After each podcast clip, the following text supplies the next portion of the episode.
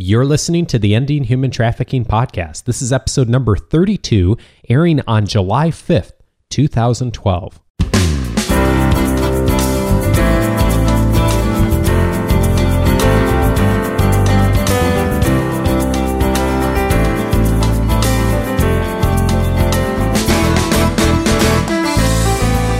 Welcome to the Ending Human Trafficking podcast. My name is Dave Stachowiak. And my name is Sandy Morgan. And this is the show where we empower you to study the issues, be a voice, and make a difference in ending human trafficking. Sandy, in the last episode, number 31, we talked about your trip to Zambia last month and uh, all of the uh, experiences you had, and we talked about Zambia and trafficking in that part of the world. And um, so, if you if you missed that episode, you may want to go back and listen to episode number thirty one because some of what we're going to talk about today is going to be a continuation of that conversation. But hey, don't worry if you didn't listen to that one already because we're going to be talking about some new things too, and you can always go back later and pick that up as well. Um, but I thought, Sandy, we kind of transition from our conversation just about Zambia on the last episode to now starting to look at some of the um, some of the factors around trafficking and educating ourselves more effectively that really came out during your our interview last time. And one of the things that we've talked about on previous episodes is the push factors and the pull factors in trafficking. So before we jump into that, could you just remind us all about what what are push and pull factors and why is that language used? Well, we say push factors because we want to identify what makes a victim vulnerable. What are the issues that push them closer to the edge? When I was in Zambia, um, my class, excuse me, when I was in Zambia, my class was just desperate to understand why is this happening to our kids the children in our communities, what makes them so vulnerable to this? Because we look at the law of supply and demand, and there's a demand, and we know that then the sellers go look for a supply. Mm-hmm. But if you think about this in terms of agriculture, um, when we have a demand for more um, tomatoes, then we go to the farmers and we don't look for for fruit that's not ripe. We look for the fruit that's just really ready to pick. Mm-hmm. Well, push factors um, create that um, low hanging fruit that's just ready, easily accessible by the supplier. And some of those push factors are very disturbing in a country with really low socioeconomic um, circumstances. So you're going to find the the really um, obvious things like poverty that is a push factor. And um, you'll see the fact that there's unemployment, there's nowhere to find a job, um, access to education. But some of the more personal and individual push factors we don't often think of here in the United States. We've talked about things like child sexual abuse becomes a push factor. But whether you're a girl or a boy in a cultural setting in Africa is a huge issue. For instance, um, if a parent has to make a choice about buying shoes for one of their children, they have the money to buy one pair of shoes. They're going to buy shoes, according to the people I talked to there, for the boy. And their logic is he needs to go to school and he has to have shoes to go to school because he needs an education. She's going to mm. get hmm. married, so she doesn't need an education. Wow. So gender becomes a push factor. And in fact, in the um, there's a report that comes out every year. I think the United Nations does the State of the World's Children report. And this idea of gender as a push factor is related to literacy rates. Um, fewer girls have the same level of education. Many of them are completing primary school, but they don't go on to f- complete elementary, and very few complete secondary school. So if you can imagine, Dave, that your son Luke, his highest level of education would be third grade. can you imagine his chance in life to compete? Scary to think about. And I often think about him when we're talking about these stories because it's just incredible to even imagine that he'd be in any of these situations. And yet, unfortunately, so many of the children of the world are in these situations all the time. And so uh, it's it's just really hard to get one's head around, Sandy. And uh, that's one of the reasons I'm glad we're talking about these issues so we can educate people who ultimately can make a difference for the world's children. One of the um, de- definitions of child trafficking is child marriage. And this, uh, because the adult male purchases a child to marry, this becomes a trafficking issue. And so when you look at the at the State of the World Children Report and children, girls under the age of of 15, nine out of a hundred are already married. Wow. This becomes a family practice to reduce the number of, of mouths to feed around the table.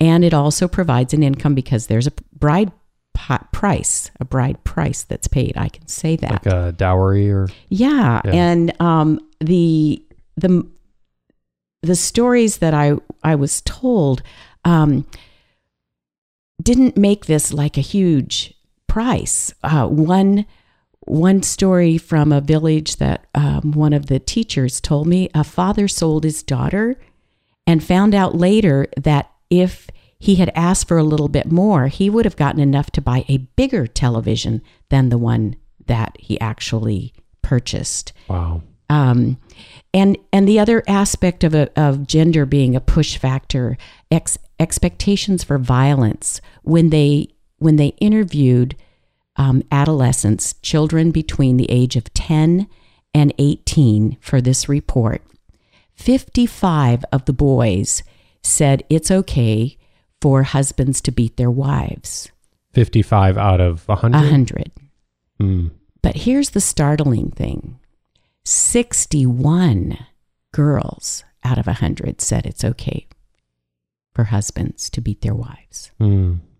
So this idea of of being a girl, being a female as a push factor, it just totally raises your um, your risk for being trafficked. Then, if you're an orphan because of HIV, AIDS, or some other circumstance, that pushes you closer to the edge as well. Mm. If you're um, running away from from some kind of abuse and you're on your own, you're living in the street. If you've been, um, if your if your mother is a widow, she has no resources, that increases your risk. And if you are an ethnic minority, and and it's difficult for us when we look at another country to identify who are the ethnic minorities. But when this issue was raised in the classroom, um, you could see the knowing looks and the hands going up. Oh, yes, we have this ethnic group, and they're always marginalized in our community. So this becomes something that just pushes you closer to the edge. So we did a little exercise in class. We had a young man stand in the front and a young girl. And we began to go through these exercises and we created this um, role playing idea so that each one of these push factors would appropriately, literally push the person towards the line close to where the trafficker was standing. Mm. And the boy hardly moved at all, hardly moved at all. The girl, though, it didn't take very long before she was really literally on the edge. And the trafficker, his only goal was to make money. He was going to be the supplier for the demand. And we'll spend another day looking at what demand looks like in on the continent of Africa. But he was just ready to reach out as soon as she got close enough, as soon as her need to be um, find another way because she had no options behind her, he was ready. Mm.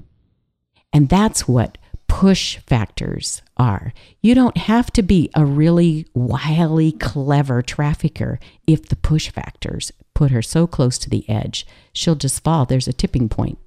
And that's one of the things I remember we talked about in episode 31 of that because of the socioeconomic situation, because of the cultural situations, that there's a lot of vulnerability that's already there in a country like Zambia that it doesn't really take much for someone to come in with the promise of a better life and financial resources to um, to really motivate people to want to explore that. And of course, unfortunately, uh, it's n- not often the case. In fact, many times not the case that there really is a great opportunity there. In fact, that's the entrance to something like trafficking.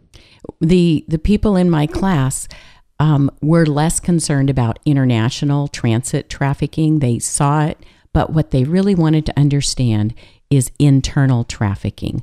Um, and it was a route that went from rural to urban. And the cities are growing at astronomical rates. Mm-hmm. And so there is a great demand for cheap or free labor, slave labor. And the rural areas have no um, job opportunities. They're very poor and they want to have the benefits of, of Western life that you find in the cities. They want to have television and computers and things like that. Um, so there's this uh, push pull between rural and urban. And because education is lower in the rural areas, um, educating the parents becomes a number one prevention strategy. Mm. So many of the class participants left there with ideas about going to the villages. Now, most of the ways that we've done awareness events wouldn't work there. Um, we talked about what are some strategies, and someone said, Oh, well, we'll take this literature because the government produced these wonderful uh, flyers. And someone else raised their hand and said, Well, the people in my village couldn't read that. Yeah. Oh my goodness. So you can't just pass out flyers and say, I've done prevention. Mhm. What it's going to take in this context is one person talking to another person and explaining what these are. How do you do that? But what if, what if you're dealing with the issue of kids with no parents or kids who, children whose father is no longer in the picture and so now there's a widow? What do you do then? I don't know. Well, Yeah. they ask me what I would recommend. Hmm. And I'll tell you, Dave, coming from a Western perspective, I want to be really careful not to say, well, this is how we do it in Orange County, because in Orange County, we have literally millions of dollars in Right. resources. Well, and it's a very different world and a very different culture too. So, um, so I decided what I needed to do was go back to a um, a resource that would transcend culture and could be adapted. So I went back to the Bible Hmm. because I discovered a long time ago that one of the first child trafficking stories, um, success stories, because it was prevented, is actually in the second book of Kings. Oh, interesting. Isn't that great? And it provides a wonderful biblical um, presentation of a prevention strategy. So here's how it goes um, A woman goes to Elisha and she says, My husband has died, and the creditors are coming to take my two sons as slaves for our debt. Hmm. So, typical push pull um, story. She's a widow. There's a debt. They're going to take the two little boys as slaves. So, what does Elisha do? Our typical Western response um, I mean, I can see, Dave, you would be very willing to get your checkbook out and rescue those boys and write a check. Mm-hmm. Sure. But um, what's going to happen next month? She's going to be back with the same problem. So Elisha did not do that. He didn't. Um, he didn't tell a story and then pass a plate. What he did was very different. He did a personal assessment of her circumstances. He asked her, "What do you want?" He asked her, "What do you have in your house?" And her response was pretty typical. She said, Oh, I don't have anything. I'm sure she's thinking, So why would I be here asking you for help if I had something, right? Yeah. yeah. Um, and then she remembers, Oh, I do have a little flask of olive oil.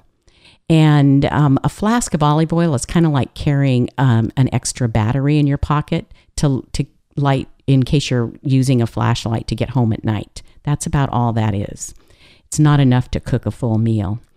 So then Elisha tells her, Go and borrow all of the empty jars from your friends and family in the community. So Elisha engages the entire community, not in giving anything to her, but just providing empty vessels. And then this is the part where I don't know how. I just know this is where hope springs in my heart because I know that there is a um, a unique aspect of how we interact with God. And so God just did something. She was obedient. She got all these jars. Her boys helped her. And then they closed the door and she started pouring oil from the flask and filled up all of those jars. Hmm. Then she goes back to Elisha and says, The jars are full. And he says, Go and sell the oil, and you and your boys will live on that. So she went back. Now she went to the family and friends with these previously empty jars, and they bought something they needed. They olive oil is a daily staple of their life. And so it wasn't charity, it was something they actually needed. And in business models that we develop to address human trafficking, we need to make sure that it is a viable business that will be sustainable over the long haul, not just something that's um, a fad type thing. So she became an olive oil businesswoman. Nobody did anything for those little boys. They did everything for her. They had a woman who was empowered, and now then she can take care of her sons and she is an olive oil businesswoman, and that's going to be sustainable as she raises her sons as part of a community that doesn't look down on her as needing charity, but as a woman who is part of the socioeconomic um, um, aspect of that community. When you think about this through the lens of Zambia, Sandy, and the African countries, um, I know that there's been some really interesting uh, models that have emerged in recent years on microfinance and microlending. And I think about Muhammad Yunus and uh, I forget uh, Indonesia, I believe, is where yeah. he's done work. Um, are, is that an avenue for uh, women, particularly in impoverished areas, of oh, being able wonderful. to get loans and start businesses? And has that been successful? And uh, in your experience? across the board in every um, evaluation of child trafficking, the number one prevention tool is a parent. Hmm. And in circumstances where kids are particularly vulnerable, that parent is often a single mom, a widow, or just a single mom, or the um, someone in the community who has taken responsibility for a child. And when we look at business as um, an avenue for prevention, equipping those women to have their own businesses, micro lending, um, micro enterprise, all kinds of different strategies for this. IMF, the International Monetary Fund, actually tells us that women are better at paying back those microloans because they want to see other women empowered. They're very successful.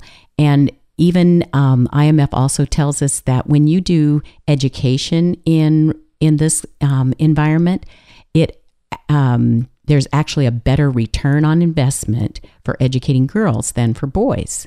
Not that we should quit educating boys, but educating yeah. girls contributes to the socioeconomic growth in a community. And there's some pretty obvious reasons for that. Um, it seems to be more natural that when boys further their education, um, now they want to go out and conquer the world. So they leave the community. Whereas when you educate a girl, she stays and reinvests that education in her local community, mm. which makes the whole community healthier.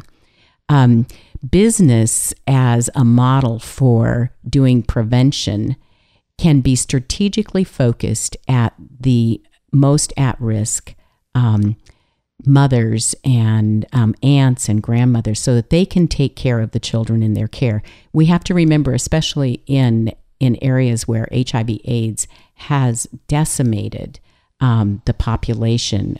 Uh, I was I was told by one healthcare provider while I was in Zambia that at least fourteen thousand children are right now orphans because of HIV AIDS. Incredible.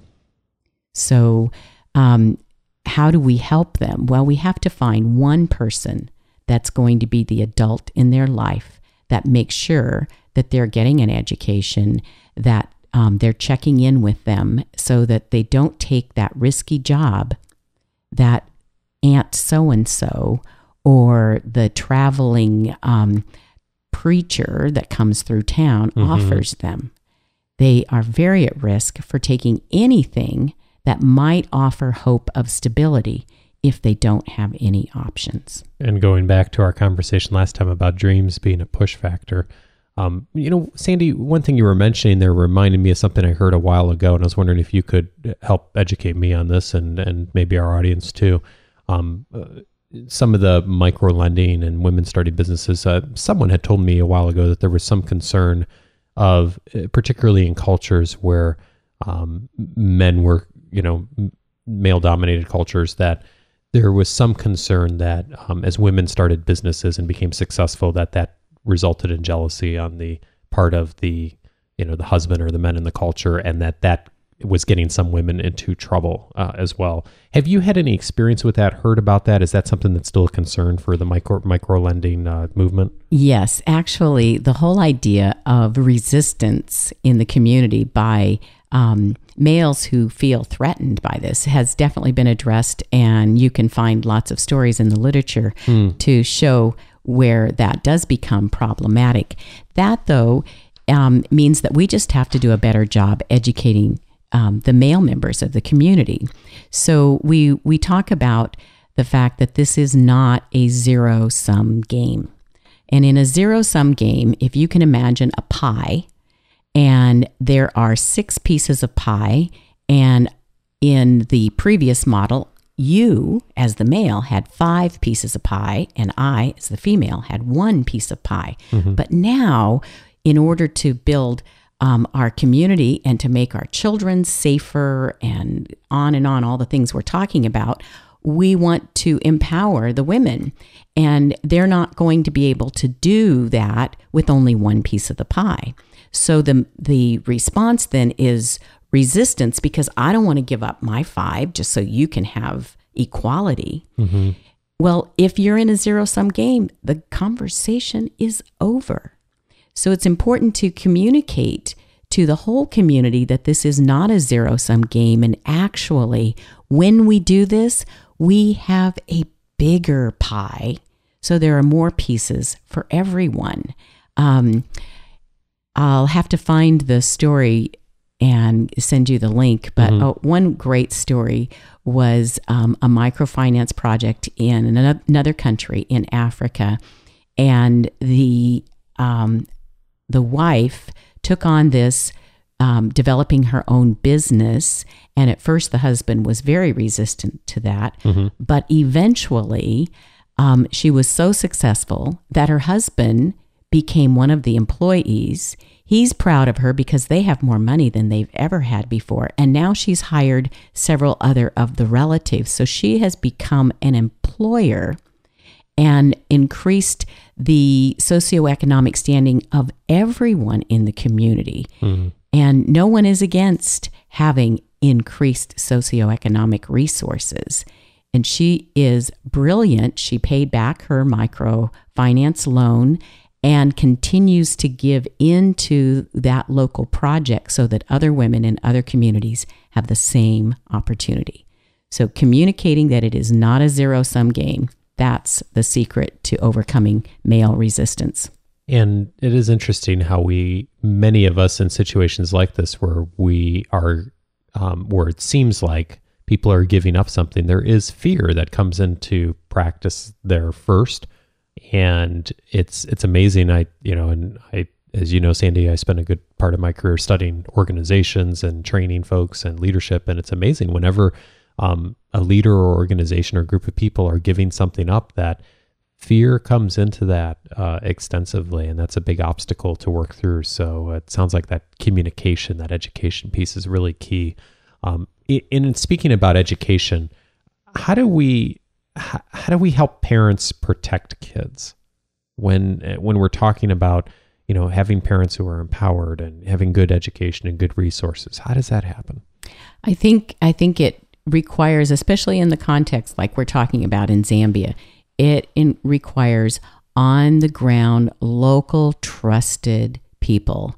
So the women that mo- it was mostly women that I was working with in Zambia that live in that district that work as teachers, as nurses.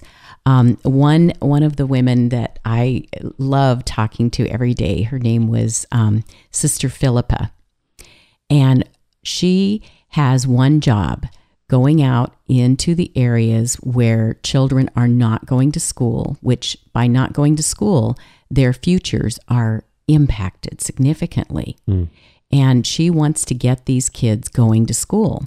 Well, that means that she has to go talk to their families. She has to find out why Johnny, that's um, not a normal name there, right? But um, why is he not going to school? Because it's boys too. It's not just girls. I don't want to paint the picture that it's only girls. Um, and so she finds out, well, it's because um, we don't have money to buy shoes. So she finds shoes for the kids. They may not be brand new, but she finds shoes for them. And then she finds out, well, they don't have money for the books because um, part of the education is free and part of it that some of the supplies have to be purchased by the parents. Or they only have enough money for one of their four children. Mm. So she begins to find out why they're not going to school and plugging those holes. And when I um, learned more about her particular focus, what she does every day, she has 45 children that she makes sure that the families are making sure they get to school.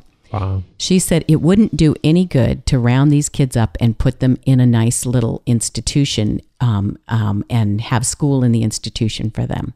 We want to keep them with their families but we have to help their families learn how to make sure that their kids are getting an education. So she goes to the home, she talks to the parents, and I can imagine after this class some of the things that Sister Philippa is going to be saying to the moms of these kids. Really is addressing the deeper concerns and issues that are there. Uh, and I think that a lot of us, Sandy, I know certainly myself, we see a need and we want to fix it right away. We want to write a check or we want to do something and and and those things can can be a step in the right direction, but really if it's going to be sustainable, it really does require that long-term conversation, education, the work that someone like Sister Philippa is doing on a daily basis to really engage and empower people. Uh, boy, you know, just an just an incredible, incredible uh, story of of of dedication and, and graciousness to do that kind of work. Well, and it reminds us to ask questions first, just like Elisha did. What do you mm. want? What do you have in your house? What are your resources? Let's start there. Yeah, and boy, the questions are so so key. And you know, I, hopefully we have modeled that well throughout this podcast of really trying to, uh, uh you know, uh, understand the issues, be a voice, and make a difference, and uh, and understand that that that key word there comes along with questions of us really asking questions. And I hope that as a member of this audience, that you are also willing and ready to ask us questions. And so, when uh, I hope that we've generated some questions for you today based on our conversation on the push and pull factors. And so, there's a few ways that you can reach out to us with questions so that you can understand the issues more effectively.